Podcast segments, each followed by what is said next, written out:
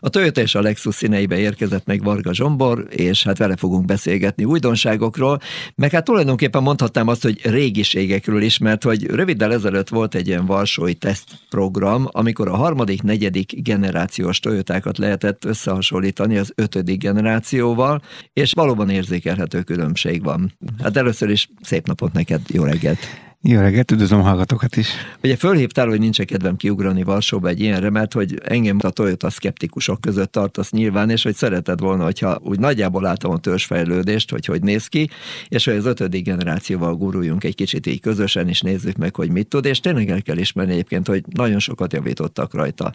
Az ember úgy gondolná, hogy körülbelül a végén tart ez a technológia, tehát ott már nem sokat lehet varázsolni, de például a Corolla cross változata, az valami bitang jó autó lett. Tehát nagyon jól megy, nagyon dinamikus, nagyon kellemes jószág, úgyhogy az szerintem mindenképpen meggyőző volt, illetve maga a Corollának az ötödik generációs hibriddel szeret változata, és dinamikusabb lett, jobb lett, tehát rengeteg olyan dolgot kiküszöböltek, amire az európai vásárlók azért kicsit fújtak. Tehát akkor nézzük, hogy hogyan is épült fel ez a program, miért találtátok ki. Tudni kell azt, hogy a Toyota az 25 évvel ezelőtt indított el az elektromos forradalmat, a világ első hibridje, ugye a Prius bemutatása révén. Akkor nagyon sokan szkeptikusak voltak, sőt, talán több autógyártó meg is mosolyogta a Toyotát, és hát valóban az első évben 300 darab hibridet sikerült az egész világon értékesítenünk. Az elkövetkező egy-két évben ez is pár ezer darab körül mozgott, de ja, ugye... Bocsánat, bocsánat, egy pillanat. 96-ot írtak, igaz? Azt hiszem. Hát 97 volt maga a forgalomba helyezése.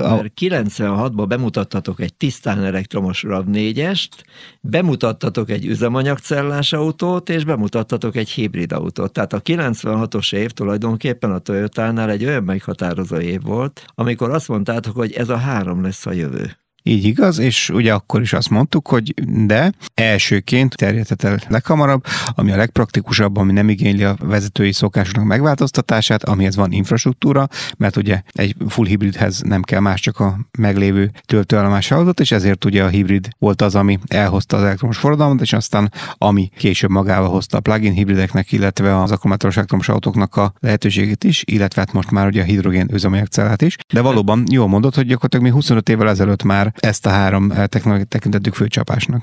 Ami tulajdonképpen, hogyha megnézzük, akkor az a mai úgynevezett autós vagy közlekedési forradalom, ami zajlik a világban, amikor most tényleg ott áll mindenki a rajtvonalnál a hagyományosok és a hibridek és a plug-in hibridek, az elektromos, tisztán elektromos autók, meg itt van az üzemanyagcella. És sőt, mi több ugye nálatok most már hagyományos motorban hidrogén is van, és az durok csatok be, hogy versenyautót is csináltatok bele. Igen, illetve a Toyotának a filozófiája az, hogy a megfelelő megfelelő körülményekre megfelelő választ adja, ugyanúgy, hogy a természetben is ugye más élőlények élnek a sivatagban, mint a víz alatt, ugyanúgy nyilván közlekedés tekintetében is egészen más infrastruktúrális lehetőségek vannak mondjuk Európa közepén, vagy Japánban, vagy a Szaharában, és nyilván az ott leginkább legoptimálisabban használható megoldásokat kell kínálni. Ezért van ez a multitech megközelítés, amiben azt gondoljuk, hogy jövőben a városi forgalom nagy részét átvehetik mondjuk 10 év múlva az akkumulátoros elektromos autók, a városközi forgalom, tehát nagyobb távokra, ugye a hidrogén megszállás autók lesznek a legmegfelelőbbek, de azt gondoljuk, hogy még 10 év múlva is, tehát még 2030-ban is még abszolút releváns lesz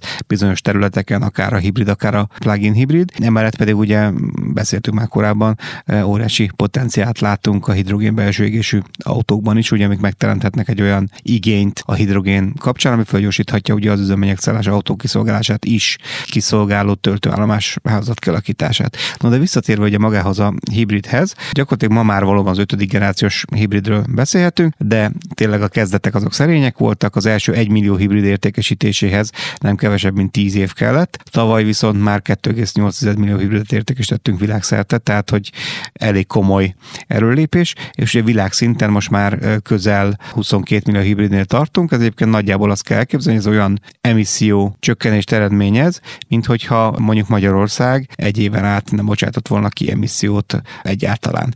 Cégcsoport szinten közelítjük az 50% ot Igen, tehát valami ilyesmi, tehát összességében az eladott autóknak most már azért a két márkát összesöpörve, így egybe, jelentős része hibrid. Így van. De, de várj, zenélünk egyet, el ne felejtsd. Zen után megint csak itt vagyunk, és itt van Varga Zsombor, Toyota és Lexus, és hát a hibridek, meg a hibridek fejlődése, meg hát tulajdonképpen egy kicsit az autózás fejlődése, mert most úgy mindenbe belecsaptunk. Igen, igen. Na hát ugye volt ez az esemény, amikor pont azért, hogy lássuk és kézzelfogható legyen az, hogy milyen komoly különbségek vannak generációról generációra a hibridek között, ugye hiszen büszkén meséljük el mindig, hogy most már az új Corollában is, de hogy az első debütáló modellje az a, a Corolla Cross crossover volt, hogy ebben ugye a világ első ötödik generációs hibrid hajtása működik, hogy érzékeltessük a különbséget, hogy akár a egyébként nagyon fejlett negyedik generációhoz képest milyen előnyöket produkál. Szerveztünk ugye olyan eseményt, ahol a harmadik generációs, a negyedik és ötödik generációs hibrid egyaránt ki lehetett próbálni. Egy Auris volt az, ami a harmadik generációs volt, mert hogy egy csapott hátú, tehát a hatchback változatát néztük meg ugye ezeknek a modelleknek, és akkor megnéztük a csapott hátú Auris, ebben volt a harmadik generációs hibrid, megnéztünk egy jelenlegi Corollát, egy hatchbacket, illetve az új Corollából egy hatchbacket, és ezeket tudtátok tesztpályán vezetni, és összehasonlítani magát a teljesítményt is. Volt egy Corolla Crossunk, az vitte egyébként a prémet, tehát arra mindenki azt mondta, hogy az egy nagyon-nagyon jól megcsinált autó lett. Óriási sláger is egyébként már most itt az előrendelések kapcsán az autó. Most egyébként egy teljesen friss dolog, hogy sokakat meglepett, ugye, hogy most az évautója szavazás zajlott, és ugye a Toyota volt az, aki a legtöbb modellel jelen volt a hosszú a listán, tehát négy modellünk is ott volt, és végül a rövidített listára pedig mindenki óriási várományosnak tekintette a Toyota, tehát a rövidített listára nem került fel egy Toyota modell sem. Ez gyakorlatilag annak köszönhető, hogy kihúztuk saját magunkról a széket azzal, hogy egy évben mutattuk be a Corolla Cross-t és a BZ4X-et, és rengetegen szavaztak mind a kettőre, de megosztott ugye a szavazatoknak az aránya, és így pont éppen, hogy lecsúsztunk a, a, a, a, a saját Igen, igen, a szűkített listáról, viszont szerencsére nem a, az ilyen típusú díjak azok, amelyek a, a vállalatot viszik előre. Annak ellenére, hogy nagyon büszkék voltunk tavaly például a Yaris által nyert évautója díjnak, hanem ugye maga az ügyfeleknek a visszaigazolása, és hát most látjuk, hogy óriási várakozás övezi egyébként mind a két modellt. Azért említettem csak külön ugye ezt a három hatchback modellt, mert ugye ezek voltak, amik teljesen egymással megegyező paraméterek voltak itt a teszten.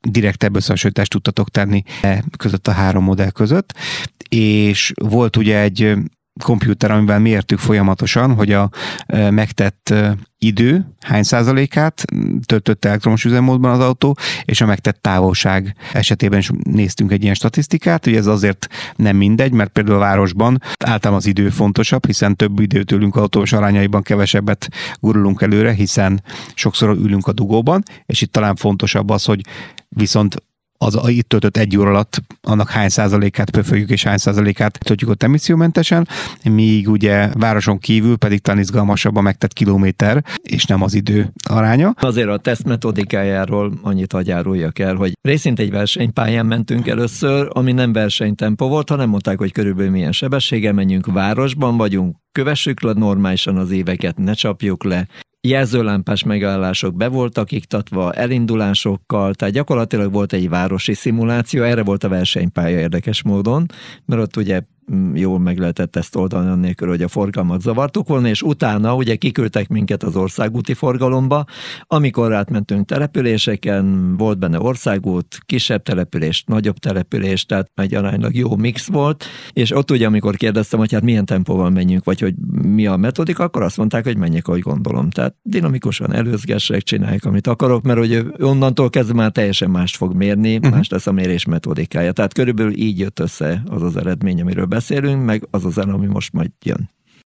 A zene után újra itt vagyunk, és akkor jön a mérési metodika, meg hát Varga Zsombor. Tehát itt ugye három generációs hibrid összehasonlításáról esett szó, és hát nagyon izgalmas volt, de hozta a várakozásokat az eredmény.